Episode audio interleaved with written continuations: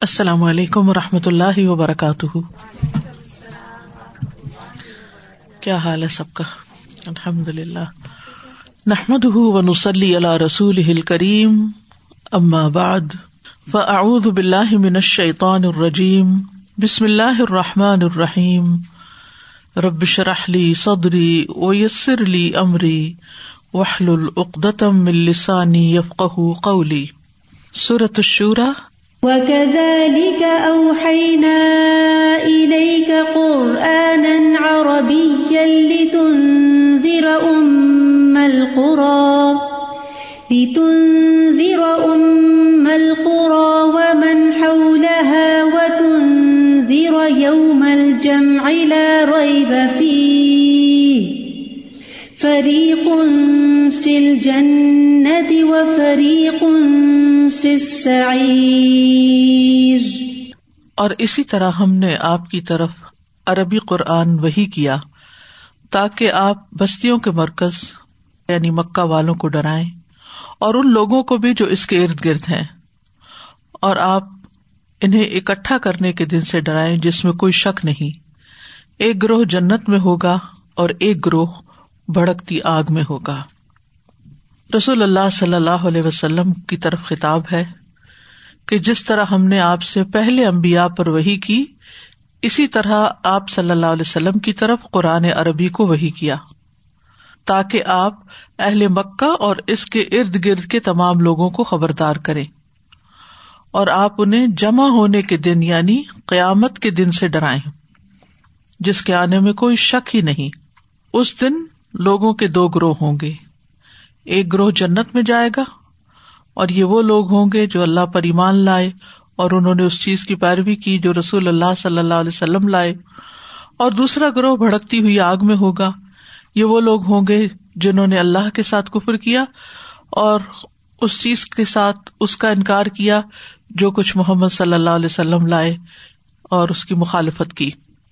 یہاں بھی فرمایا و کزال کا اوہینا الئی کا قرآن عربیہ سورت کا آغاز بھی اسی سے ہوا تھا۔ پھر وہی بات دوہرا کر زیادہ زور دیتے ہوئے کہی گئی ہے۔ اس میں وہ کا یو ہی کی بات تھی، لیکن یہ نہیں بتایا گیا تھا کہ کیا۔ اور یہاں اس کو واضح کر دیا گیا ہے۔ وہ کدال کا اوہینا الئی کا قرآن عربیہ۔ کہ ہم نے آپ کی طرف قرآن عربی وہی کیا ہے۔ یعنی یہ کسی اور کی زبان میں نہیں، تمہاری اپنی ہی زبان میں ہے۔ اور اہل مکہ جن کے سامنے یہ سب اتر رہا تھا، نازل ہو رہا تھا، یہ ان کی زبان تھی اور وہ اسے براہ راست سمجھ سکتے تھے۔ جس قوم کی طرف آپ کو رسول بنا کر بھیجا گیا تھا، وہ ارب قوم تھی۔ اس لیے قرآن بھی اربوں کی زبان میں نازل کیا گیا، تاکہ وہ اس کو اچھی طرح سمجھ لیں۔ تو اہل عرب کے سامنے عربی پیغام۔ پھر اس کے بعد آپ کی امت پر لازم ہے کہ ہر قوم کے سامنے اسی کی اپنی زبان میں حق کا پیغام پہنچایا جائے۔ کیونکہ جب تک کسی قوم کی زبان میں پیغام نہ پہنچایا جائے تو حق ادا نہیں ہوتا۔ اسی لیے ہم دیکھتے ہیں کہ ہر نبی کو اس کی قوم کی زبان میں بھیجا گیا۔ یعنی رسالت دے کر نبوبت دے کر۔ سورت ابراہیم میں آتا ہے، وما ارسل نہ مر رسول اللہ بلسان قومی ہی لہم اور ہم نے کوئی رسول نہیں بھیجا مگر اس کی قوم کی زبان میں، تاکہ وہ ان کے لیے کھول کر بیان کرے یعنی بات کو اچھی طرح سمجھائے۔ عربی میں کیوں بھیجا گیا؟ کیونکہ لغت عرب جو ہے، یہ تمام زبانوں سے زیادہ فصیح ہے۔ سب سے زیادہ واضح اور وسیع ہے۔ انسانی نفس میں آنے والے احساسات اور جذبات اور مضامین اور معنی کو سب سے زیادہ بہتر طریقے پر ادا کرنے والی ہے۔ صورت شعرا میں اللہ تعالیٰ فرماتے و ان لتنزیل رب العالمین نزل بحروح المین اللہ قلب کلی تکون من المنظرین بلسان عربی مبین بے شک یہ یقیناً رب العالمین کا نازل کیا ہوا ہے، جسے امانت دار فرشتہ لے کر اترا ہے۔ آپ کے دل پر، تاکہ آپ ڈرانے والوں یا خبردار کرنے والوں میں سے ہوں، واضح عربی زبان میں ہے۔ بلسان عربی مبین۔ تو اللہ سبحان تعالیٰ نے اس زبان کو کیسی زبان قرار دیا؟ مبین، کہ بیان کرنے والی ہے، واضح کرنے والی ہے۔ سورت الدخان میں فرمایا ف ان نما یسر نہ بلسانک اللہ یہ تزک کرون سو حقیقت یہی ہے کہ ہم نے اسے آپ کی زبان میں آسان کر دیا۔ اسے بھی پتہ چلتا ہے کہ دیگر زبانوں کے مقابلے میں یہ زبان آسان بھی ہے، تاکہ وہ نصیحت حاصل کرے یعنی بات جلد سمجھ میں آتی اس میں۔ عربی زبان دنیا کی ہر زبان سے زیادہ فصیح ہے۔ بعض زبانوں کے تو حروف تہجی ہی پچاس سے لے کر اسی تک اور اس سے بھی آگے کئی زبانوں کے حروف تہجی ہوتے ہیں۔ تو ایک انسان کو اگر زبان سیکھنی ہے تو سب سے پہلے الفابیٹ سیکھنے ہوتے ہیں، حروف تہجی سیکھنے ہوتے ہیں۔ اور اگر انہیں کی تعداد اتنی زیادہ ہو اور پھر آپ دیکھیے کہ ہم جو عربی کے حروف تاجی ہیں، وہ پیئرس کی شکل میں بھی ہے اس میں اور بھی چیز آسان ہو جاتی ہے۔ کل انتیس حروف ہیں جن کا سیکھنا بھی بہت آسان ہے۔ اور پھر یہ کہ ان سے جو الفاظ بنتے ہیں اور پھر الفاظ کے اندر بھی یعنی مثلاً فے سے شروع ہونے والے الفاظ جو ہے ان کا اپنا ہی ایک معنی ہے، قاف سے شروع ہونے والے الفاظ کا اپنا ایک معنی ہے یعنی وہ کچھ کامن مشترک قدریں بھی ہوتی ہیں حروف کے اعتبار سے بھی۔ تو یہ چیز کسی اور زبان میں نہیں پائی جاتی۔ تو سیکھنے میں بھی بہت آسان ہے اور دل کی بات ادا کرنے کے لیے بھی اس کے اندر بہت وسط ہے۔ اور پھر سب سے بڑی بات یہ کہ خود اللہ سبحان تعالیٰ نے اس کو سلیکٹ کیا ہے۔ تو اس لیے ہمیں بھی اس زبان کو سیکھنا چاہیے اور براہ راست عربی زبان میں قرآن کو سمجھنے کی کوشش کرنی چاہیے۔ مقصد کیا ہے قرآن کے بھیجے جانے کا؟ لتن ذرا ام القرا و من تاکہ آپ خبردار کرے ام القرا کو، بستیوں کی ماں یعنی مکہ۔ قرا کریا کی جمع ہے۔ ومن ہولہ اور جو اس کے ارد گرد یعنی مکہ تو بذات خود ایک سٹی ہے، مراد ہے اس شہر کے رہنے والے لوگ۔ اور مکہ کا نام ام القرا کیوں رکھا گیا؟ کیونکہ اس میں اللہ کا گھر ہے۔ اور یہ پہلا گھر ہے جو لوگوں کی عبادت کے لیے بنایا گیا۔ آبادی یہاں سے شروع ہوئی ایک طرح سے۔ کہا جاتا ہے کہ آدم علیہ السلام نے سب سے پہلے اس کی تعمیر کی تھی۔ تو تعمیر شدہ گھروں میں یہ سب سے پہلا گھر ہے۔ اور دنیا کی تمام بستیوں اور تمام شہروں کا قبلہ ہے اور ان کے حج کی جگہ ہے۔ تو اس لیے اس شہر کی عظمت و شان باقی تمام شہروں سے عظیم ہے اور باقی سب جو ہے وہ اس کو فالو کرتی ہیں۔ اور دنیا کے مرکز میں بھی ہے۔ ومن ہا کیا ہے؟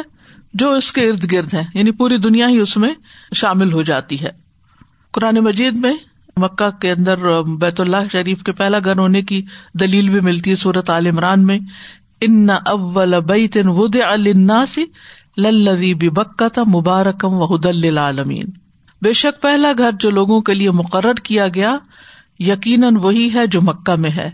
بہت بابرکت اور جہان والوں کے لیے ہدایت ہے۔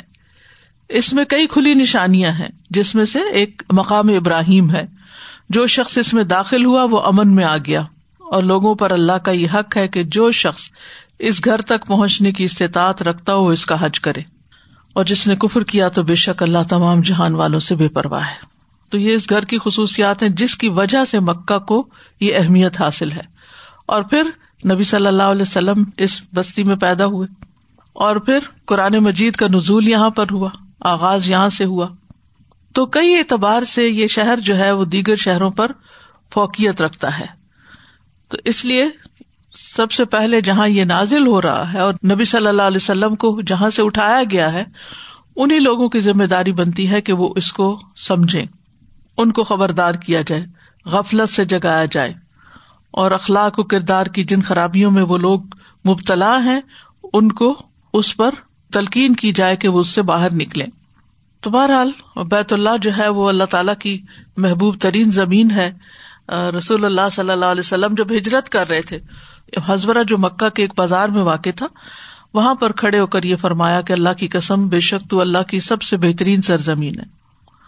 اور اللہ کی زمین میں سے اللہ ضب اجلّہ کو سب سے زیادہ محبوب ہے۔ اگر مجھے تجھ سے یہاں سے نکالا نہ جاتا تو میں کبھی نہ نکلتا۔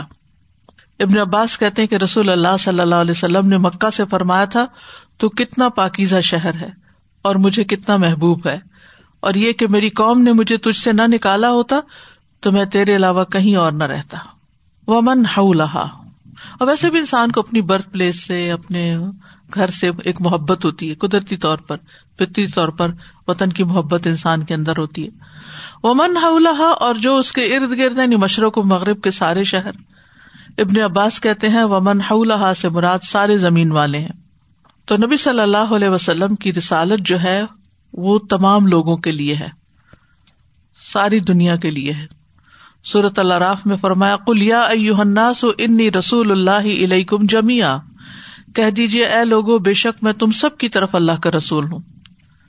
صورت المبیا میں آتا ہے، وما ارسل کا اللہ رحمت اللہ عالمین یعنی آپ صرف مکہ والوں کے لیے نہیں ہے، بلکہ سب کے رسول ہیں۔ اور ہم نے آپ کو تمام جہانوں کے لیے باعث رحمت بنا کر بھیجا۔ سورت اللہ نام میں آتا ہے وہ اوہ الحاد القرآن کم بھی و ممبلغ یہ آیت بالکل اسی آیت کی تفسیر کر رہی ہے۔ اور میری طرف یہ قرآن وہی کیا گیا ہے تاکہ میں تمہیں اس کے ساتھ خبردار کروں اور اسے بھی جس تک یہ پہنچے۔ کہاں تک؟ دنیا کے آخری کنارے تک۔ جس تک بھی یہ پہنچے۔ تو نبی صلی اللہ علیہ وسلم تمام جہان والوں کے لیے رسول بنا کر بھیجے گئے ہیں، قیامت تک کے لیے رسول بنا کر بھیجے گئے سورت فرقان میں آتا ہے، تبارک الذی نزل الفرقان على عبده لیکون للعالمین نذیرا۔ بہت برکت والا ہے وہ جس نے اپنے بندے پر یہ فرقان یعنی فیصلہ کرنے والی کتاب اتاری تاکہ وہ جہانوں کے لیے ڈرانے والا ہو۔ پچھلے تمام امبیا جو تھے، وہ اپنی اپنی قوم کی طرف بھیجے جاتے تھے۔ لیکن اللہ کے رسول صلی اللہ علیہ وسلم قیامت تک سب زمان و مکان کے لیے ہیں۔ وہ تن ذرا یوم الجم الا رہی بفی یہ کہا گیا نا خبردار کرو۔ کس چیز سے خبردار کرو؟ یوم الجم سے۔ انذر یون ذرو کا مطلب ہوتا ہے خبردار کرنا، ڈرانا۔ اس کے دو مفول ہوتے ہیں۔ ڈرانے میں دو چیزیں ملحوظ ہوتی ہیں۔ ایک یہ کہ کسے ڈرایا جا رہا ہے۔ کس کو ڈرانا مقصود ہے۔ اور دوسرا یہ کہ کس چیز سے ڈرایا جا رہا ہے۔ تو یہاں پر آپ دیکھیں، کس کو ڈرایا جا رہا ہے؟ لتن ذرا ام القرا و من ہو لہا اور کس چیز سے ڈرایا جا رہا ہے؟ تو ذرا یوم الجم اور یوم الجم سے مراد قیامت کا دن ہے۔ اس کو یہ نام اس لیے دیا گیا ہے کہ اس دن تمام مخلوقات کو حساب کتاب کے لیے جمع کیا جائے گا۔ اس دن ان کا فیصلہ ہوگا۔ سورت تقابن میں آتا ہے یوم یجما کم لیوم الجم جس دن وہ تمہیں جمع کرنے کے دن کے لیے جمع کرے گا یعنی قیامت کے دن کے لیے۔ سورت ہود میں آتا ہے ذال کا یوم مجموع ان لہن ناسو و ذال کا یوم مشہود۔ یہ وہ دن ہے جس کے لیے سب لوگ جمع کیے جانے والے ہیں، اور یہ وہ دن ہے جس میں حاضری ہوگی۔ سورت واقعہ میں آتا ہے کل ان الاولین والآخرین لمجموعون الى میقات یوم معلوم۔ کہہ دیجیے بے شک تمام پہلے اور پچھلے۔ ایک معلوم دن کے مقرر وقت پر یقیناً اکٹھے کیے جانے والے ہیں۔ سب کو جمع کر لیا جائے گا۔ نبی صلی اللہ علیہ وسلم نے بھی فرمایا کہ اللہ تعالیٰ اگلوں اور پچھلوں کو، پہلوں اور پچھلوں کو کھڑے ہونے کی حالت میں ایک مقررہ دن کے لیے جمع کرے گا۔ یعنی قیامت کے دن لوگ کہیں بیٹھے بھی نہیں ہوں گے، بلکہ کھڑے ہوں گے۔ اللہ سبحان و تعالیٰ ہم سب کے لیے دن آسان کر دے۔ اللہ سبحان تعالیٰ نے دنیا میں آنے والے ہر بندے کو گن رکھا ہے۔ کوئی ایک بھی بھاگ نہیں سکے گا۔ کہیں چھپ نہیں سکے گا۔ لقد احسا ہوں و اد ہوں ادا و کل ہم آتی ہی یوم القیامتی فردا۔ اس نے ان سب کا احاطہ کر رکھا ہے۔ خوب اچھی طرح گن کے شمار کر رکھا ہے۔ اور ان میں سے ہر ایک قیامت کے دن اس کے پاس اکیلا اکیلا۔ ویسے اکٹھے ہوں گے، لیکن ہر شخص اپنی ذمہ داری کے ساتھ آئے گا۔ اور ایک بندہ بھی نہیں بچے گا۔ سورت کہف میں آتا ہے وہ یوم نسیر الجبال و ترل ارض بارزتن و حشر ہم فلم نغادر من ہم احدا جس دن ہم پہاڑوں کو چلائیں گے اور آپ زمین کو بالکل چٹیل اور ہموار دیکھیں گے اور ہم لوگوں کو جمع کریں گے، تو ان میں سے کسی کو بھی باقی نہیں چھوڑیں گے۔ یعنی کوئی بھی کہیں بھاگ نہیں سکتا، چھٹ نہیں سکتا۔ اب حساب کتاب ہوگا، اس کے بعد کیا ہوگا؟ فریق ان فل جنتی و فریق ان فل سعیر ایک گروہ جنت میں جائے گا اور ایک گروہ جہنم میں جائے گا۔ یعنی زندگی صرف یہاں کی نہیں، بلکہ ایک آگے کی زندگی بھی ہے، جس میں یا جزا ہے یا سزا ہے۔ قیامت کے دن جن انس بس دو گروہوں میں بٹ جائیں گے۔ دنیا میں کتنے گروہوں میں؟ لا محدود۔ بے شمار گروہ اور فرقے اور پارٹیاں اور خاندان اور رنگ اور نسل کی بنیاد پر تقسیم یعنی لوگ پتہ نہیں کس کس بنیاد پر اکٹھے ہیں دنیا میں۔ لیکن وہاں بس دو گروہ ہوں گے، فریق ان فل جن و فریق ان فل اور صرف انسان ہی نہیں، جن بھی۔ سب کو اکٹھا کر لیا جائے گا، دو گروہوں میں بانٹ دیا جائے گا۔ وہ امتاز حل مجرمون مجرم ایک طرف ہو جائیں گے اور مومن ایک طرف ہو جائیں گے۔ دنیا میں کتنے ریلیجنس ہیں، کتنے فرقے ہیں، کتنی جماعتیں ہیں، کتنے آرگنائزیشن پتہ نہیں کیا کیا ہے، لیکن وہاں پر صرف دو پارٹیاں ہوں گی، ایک جنت میں جانے والی اور ایک جہنم میں جانے والی۔ تیسرے کا بھی ذکر آتا ہے آراہ والوں کا، لیکن وہ مستقل پارٹی نہیں ہے۔ وہ وقتی طور پر روکے جائیں گے، پھر بلاخر جنت میں بھیج دیے جائیں گے اللہ کی رحمت سے۔ دنیا میں جتنے بھی لوگ ہیں ان کو بھی دو اعتبار سے پرکھا جا رہا ہے۔ کون ایمان لایا اور کون ایمان نہیں لایا۔ کون ایمان لا کر اللہ کی اطاعت کر رہا ہے اور کون جو ہے وہ نہیں کر رہا۔ تو انسان کا انجام یا جنت کی طرف ہے یا جہنم کی طرف ہے۔ تیسری کوئی جگہ نہیں ہے۔ اور پھر وہ ایک مستقل اقامت گاہ ہے۔ اس میں ہی رہتے رہنا ہے۔ ہمیشہ کے لیے۔ ولو شاء الله لجعلهم أمة واحدة ولكن يدخل من يشاء في رحمته والظالمون ما لهم من ولي ولا نصير. ولو شاء الله لجعلهم أمة واحدة ولا کی ید خل یشا افی رحمتی ہی وظالمون ما لهم من ولی ولا نصیر اور اگر اللہ چاہتا تو ضرور انہیں ایک امت بنا دیتا۔ لیکن وہ اپنی رحمت میں داخل کرتا ہے جسے چاہتا ہے۔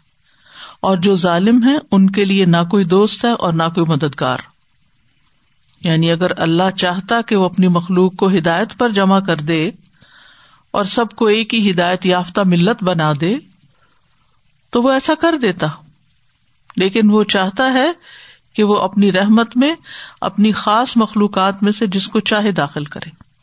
تو اسی پتا چلتا نا کہ کون اس کے خاص بندے پہ اور اس کے برعکس جو ظالم ہے یعنی جنہوں نے شرک کر کے، کفر کر کے اپنی جانوں پر ظلم کیا ہے، ان کے لیے نہ کوئی دوست ہوگا جو قیامت کے دن ان کے معاملات کو دیکھے، ان کی کوئی مدد کرے، اور نہ ہی کوئی مددگار ہوگا۔ جو ان کو اللہ کے عذاب سے بچانے میں مدد دے۔ دنیا میں کیا ہوتا ہے؟ اگر کوئی جیل چلا جائے تو رشتے دار پیچھا کرتے ہیں، مقدمے لڑتے ہیں، چھڑواتے ہیں، لیکن رشتے دار نہ ہو تو دوست مدد کرتے ہیں۔ کوئی اور این جی او ہو سکتی ہے، کوئی ہیومن رائٹس کے لوگ ہو سکتے ہیں۔ یعنی کہیں نہ کہیں سے کوئی رستہ مل ہی جاتا ہے انسانوں کو، لیکن قیامت کے دن کوئی بھی اپنا نہیں ہوگا۔ مالا ہوم ولی، نہ کوئی حمایتی، نہ کوئی دوست، نہ کوئی کارساز، ولا نصیر اور نہ کوئی مددگار۔ اب یہاں جو آیت کا پہلا حصہ ہے، ولو شاہ اللہ لجا الحم امتن واحدہ۔ اور اگر اللہ چاہتا تو انہیں ایک ہی امت بنا دیتا یعنی سبھی اسلام قبول کر لیتے، سب لوگ جنت میں چلے جاتے۔ لیکن قرآن مجید میں دوسری جگہ پر آتا ہے، ولو شاہ ربو کا لجا الناس امتم واحدہ ولا یزالون مختلفین۔ اللہ من رحم ربک ولی علی کا خلق ہوں اور اگر تیرا رب چاہتا تو یقیناً سب لوگوں کو ایک ہی امت بنا دیتے یعنی زبردستی سب کو ایک دین پہ لے آتا۔ لیکن وہ ہمیشہ مختلف رہے کیونکہ اللہ نے ان کو عقل دی ہے، دل دیا ہے، خواہشات ہیں، ان کی مرضی ہے اپنی۔ مگر جس پر تیرا رب رحم کرے یعنی جو ہدایت پہ آیا، وہ اللہ کی رحمت سے ہی آیا، اور اس نے انہیں اسی لیے پیدا کیا کہ لوگ اپنے لیے خود اختیار کریں کہ وہ کیا رستہ چاہتے ہیں۔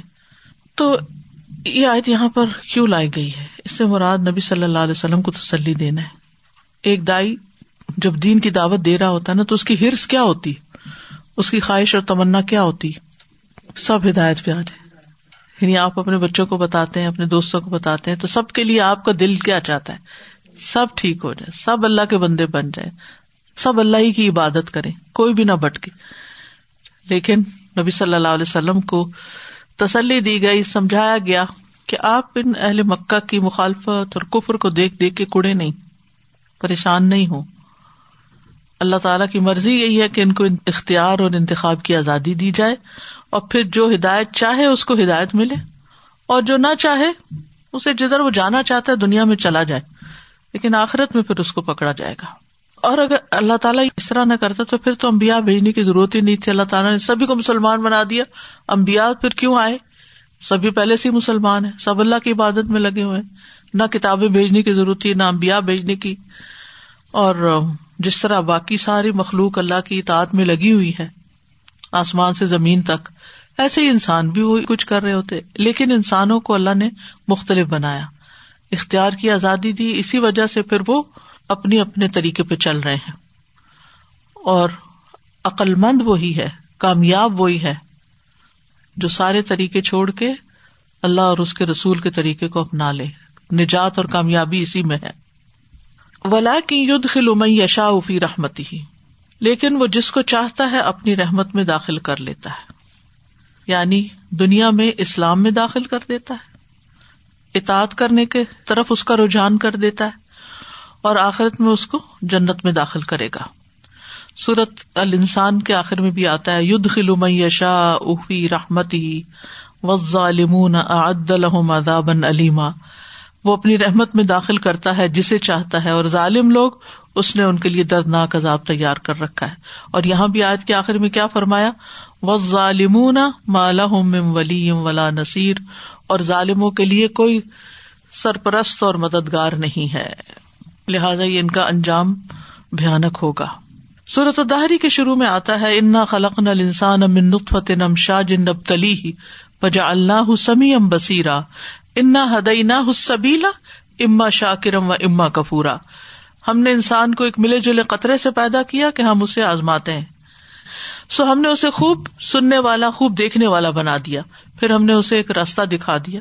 خاص شکر کرنے والا بنے یا نا شکرا بنے۔ تو یہ اللہ تعالیٰ نے واضح کر دیا کہ اب چوائس تمہاری ہے، تم اپنے لیے کیا چاہتے ہو؟ تو جو اللہ سبحان تعالیٰ کے رستے کو چھوڑ دیں گے، کفر کریں گے، تو وہ دراصل اپنے آپ پر ہی ظلم کریں گے۔ اللہ نے رستہ دکھا دیا انا ادئی نہ اس سبیلا یعنی لوگوں کو پتا چل بھی جاتا ہے کہ صحیح کیا اور غلط کیا ہے، پھر وہ اپنی خواہشات کے پیچھے چل کر غلط رستے کی طرف چل پڑتے ہیں۔ تو اللہ سبحان تعالیٰ نے انسان کے اندر فطرت بھی رکھی، جو اس کو صحیح غلط کی پہچان کرواتی ہے، اس کو عقل بھی دی، جس سے وہ تمیز کرتا ہے، پھر اس کے لیے امبیا بھیجے۔ ہر دور میں مسلحین، پھر کتابیں امبیا کا عملی نمونہ یعنی حق پہنچانے کے سارے راستے انسان کے سامنے کھول دیے۔ اس کے اندر بھی رکھ دی، پہچان اور اس کے باہر بھی رکھ دی۔ اب یہ انسان پر ہے کہ وہ اپنے لیے کیا پسند کرتا ہے؟ کیونکہ مشکل یہ ہے کہ انسان کے ساتھ اس کا نفس بھی ہے، اس کی خواہشات بھی ہے وہ اپنی خواہشات کے رستے پہ چلتا ہے یا پھر اللہ کے بتائے ہوئے رستے پہ چلتا ہے۔ اللہ تعالیٰ فرماتے سورت یونس میں کل یا الناس، قد جا اکم الحق مر ربی کم فمن تدا فنما یہ تدیل نفسی و منگ دل فنما یہ دلو علیہ و انا علیہ کم بے وکیل کہہ دیجیے اے لوگو، بے شک تمہارے پاس تمہارے رب کی طرف سے حق آ گیا ہے۔ تو جو سیدھے رستے پر آیا، تو وہ اپنی ہی جان کے لیے سیدھے رستے پہ آتا ہے۔ اور جو گمراہ ہوا، وہ اسی پہ گمراہ ہوتا ہے۔ اور میں تم پر ہرگز کوئی نگران نہیں ہوں۔ یعنی نبی صلی اللہ علیہ وسلم کی ذمہ داری کیا تھی؟